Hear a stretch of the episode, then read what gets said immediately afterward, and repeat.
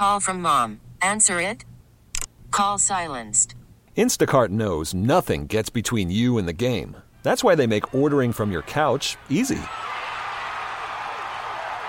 Stock up today and get all your groceries for the week delivered in as fast as 30 minutes without missing a minute of the game. You have 47 new voicemails. Download the app to get free delivery on your first three orders while supplies last. Minimum $10 per order. Additional terms apply.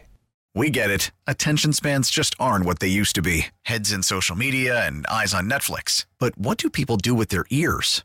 Well, for one, they're listening to audio. Americans spend 4.4 hours with audio every day. Oh, and you want the proof? Well, you just sat through this ad that's now approaching 30 seconds. What could you say to a potential customer in 30 seconds? Let Audacy put together a media plan tailor made for your unique marketing needs. Advertise with Audacy. Visit ads.audacy.com.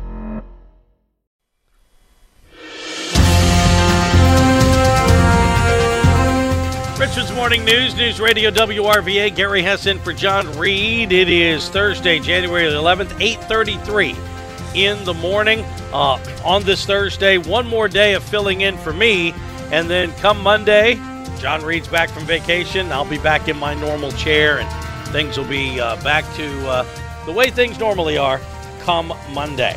But one thing that happens every week on this program is to talk about uh, things going on across the across the way, Russia, Ukraine, also the uh, Israel Hamas war, but also issues here at home.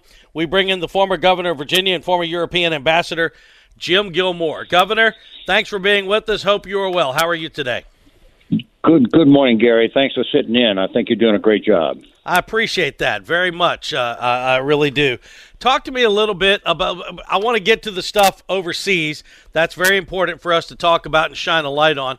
But before that, I want to talk about the General Assembly session, which began yesterday uh, with the Democrats in complete control and Governor Youngkin on the other side. Obviously, there's going to be some butting of heads. What type of General Assembly session do you expect?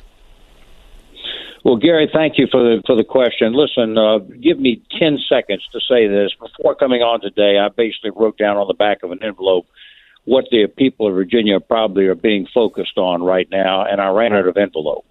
Uh, if you if you look at the General Assembly, the debate last night between uh, uh, DeSantis and uh, Haley, uh, the Trump simultaneous interview, Ukraine, the issues of ceasefire, the stall in the Congress Israel, uh, the Congress behavior uh, right now with respect to budget, the uh, the the things going on in Iowa, the attacks in the Red Sea, the issue of the Secretary of Defense, which I wrote on this week and uh, gave an interview on this week, Hunter Biden and Korea.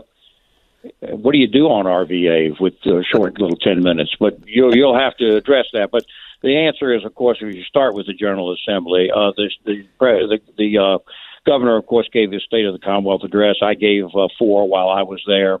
Uh, he sets the tone on that. You can't escape the fact that you have a Republican governor with certain priorities and a Democratic legislature with different priorities and the majorities. So uh, the question is what's going to work out on this? Uh, and uh, the, the, the priorities of the governor towards tax cuts uh, the, the word this morning is they they want to not have those tax cuts. They want to stop those tax cuts from the Democratic side. So we'll have to look and see what their priorities are on the Democratic side and what they hope to achieve. But uh, clearly, it's going to require great statesmanship on both sides to accomplish anything. And uh, I think that agenda has not yet been defined as the as the General Assembly opens. I have asked this question rhetorically, and I, I want to ask you before we move on to the next topic. It is on display in Washington, and it's on display in in the General Assembly as well, and that is the entrenchment of position on both sides of the aisle. And the question is, when did compromise become a dirty word in politics? Well, uh, because people are trying to achieve certain goals. Uh, for a long time now, the, the the left in this country has been very decisive in its approach to government and what it wants to achieve and uh, the the Republicans are expected to compromise and give them half a loaf, and then they come back the next year for the other half. And so the question is, what's the initiative? And the answer is that uh, certainly in my administration, and I think with the Youngkin administration, the idea of tax relief and relieving some of this burden on people, particularly during this time of high inflation, is the Republican initiative. Uh, but they're not going to give uh, Governor Youngkin half a loaf on taxes and come back next year for the other half. They're going to block the whole thing. So this creates, of course, tension both locally and also at the national level. As you probably saw yesterday, uh, Congressman Good here in Virginia has joined with a certain small group of people uh, to begin to announce that they don't like the new speaker with his idea and his approach towards governance and the idea of any kind of compromise to keep the federal government going. So uh, this this fight is going on both at the federal and state level right now. Okay, let's go there next. Uh, obviously, uh, the, uh, the it seems like endless negotiations to avoid a government shutdown. The new speaker is in the crosshairs. Uh, what do you see as, as, to what is going on in the House, in the Senate, and trying to to get a, to keep the government afloat? Well, I'm not sure which House and Senate you're talking about, but if uh, if because I somebody told me the other day they think there might even be a state uh, uh, shutdown, which uh, because of lack of compromise at the Virginia level, which startled me. I I don't think that should be the case. Uh, in fact, that it wasn't even during my car tax fight uh, back in the day. Uh, but if you're talking about the federal government, yeah, I think there's uh, some risk of this, but I think that the new speaker wants to make sure that the uh, government stays open you don't want to see the Republicans don't want to see splashback on them for a shutdown because they would get blamed. I don't know exactly why, but they would get blamed. Uh, I want to remind you that the that the the uh, impasses that's going on in the Congress of the United States is a combination of the Democratic Party and getting 13 or so Republican renegades to support with them. And that's what's actually driving policy. But the, the, the media, of course, flashes this back on the Republicans. Uh, so even though President Biden is a Democrat and he's in charge right now, or maybe not so much, I, I wrote a, an article this week and uh, with respect to the Secretary of Defense is going in the hospital and saying, well, you know, the, the weird thing is that the Defense Department didn't even bother and think it was important enough to tell the president. So what does that mean? Uh, what does that mean for the federal government?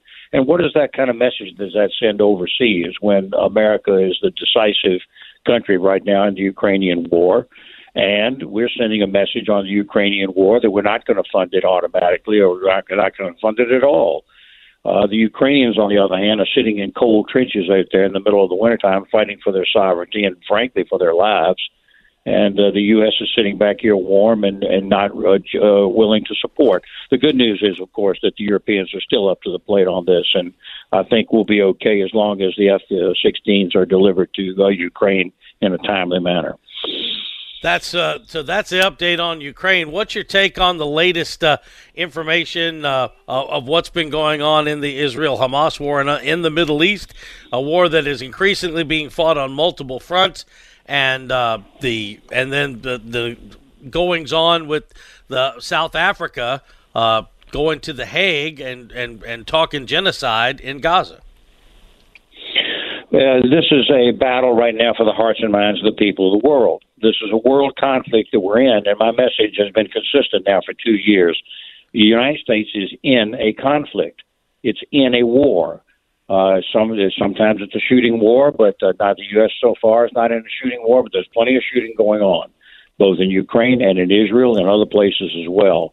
There's a danger in the Pacific, which right now seems to be relatively calm other than the fact that the North Koreans are firing missiles all over the place, which unrattles the Japanese. The point is, the world is quite unstable right now, and it's going to require decisive American leadership. Uh, right now, decisive American leadership.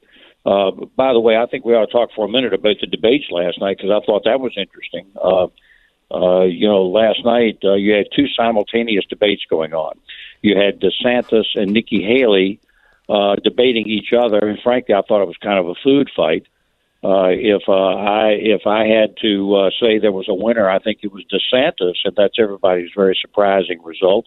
But on the other hand, I think DeSantis's foreign policy positions are totally unacceptable to me. Uh, and Haley's are quite uh, knowledgeable, I think. But uh, I thought she didn't do so great last night. I thought DeSantis looked very calm and statesmanlike. Uh, but I want to repeat again DeSantis' foreign policy positions, while they may be appealing to a small minority of the Republican Party, are not acceptable to me. Uh, Ramaswamy, on the other hand, was completely shut out of the debate, which I think, which is okay with me, frankly. But uh, other than the fact that it's probably not good that his voice wasn't being heard. Meanwhile, on the other station, completely Trump is over there, and frankly, he looked calm. I thought he looked statesmanlike. He cleaned up a lot of the issues that he had created for himself. Uh, he said at one point, "Well, I'm going to be, you know, I'm going to be a dictator on the first day," but he was speaking as an exaggeration for effect. The uh, left wing, on the other hand, ran with that and said, "Oh, he's trying to be a dictator." Uh, Gary, I want to say something here. I think that for some reason, the, the media and the left wing don't seem to have confidence in the American Constitution. I do. There's, it's not possible for Trump to be a dictator because of our Constitution. Not possible. Uh, and he then said last night, "No, I'm not going to try to be a dictator. I don't have time for stuff like that."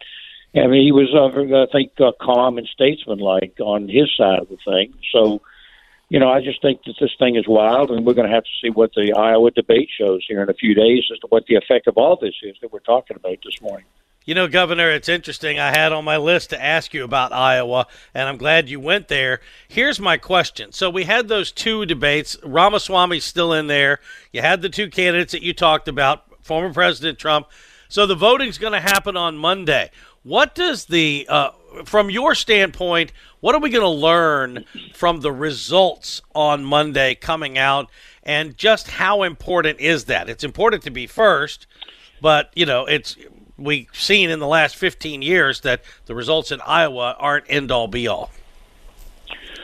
The uh, the uh, and I was there and I campaigned in Iowa and I know what it takes to win in Iowa uh, because you have to have a lot of money in order to have a big field staff, maybe between 15 and 30 field people, to be out there gathering up these people who are going to go out on one night in the freezing cold to their schools and their churches and uh, cast votes in a very small uh, very small setting, and then it's going to get aggravated uh, aggregated uh, into a result the press will then blow that result up and exaggerate its importance.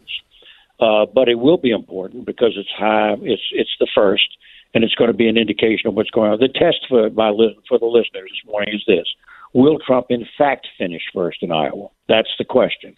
The, the polling all shows that he will. Will he in fact do so, or will Nikki Haley or, or DeSantis in fact come in first? Which may upend the race. Uh, we don't know that yet. We're going to have to wait and see what happens. Uh, but uh, there are certainly uh, uh, a lot of uh, argument, give and take going on in Iowa right now. But then you go to New Hampshire. I campaigned a lot up there. There's a lot of snow up there in New Hampshire, particularly right now.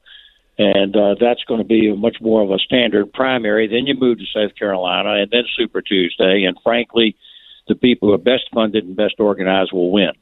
Uh, and then at that point, you move to the big game, which is the Republican candidate versus the Biden administration and the Biden policies, which we, I think hopefully many people will agree is on the most part very radical. Not the foreign policy. The foreign policy is generally supportive of Ukraine, but it's faltering. Uh, and uh, Biden is not really delivering uh, for Ukraine right now, and he never has really given uh, uh, enough. It's always been too little, uh, too little in what Biden is doing.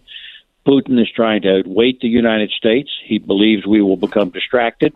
At the beginning of this uh, interview, I told you about all the different issues that are in front of us right now.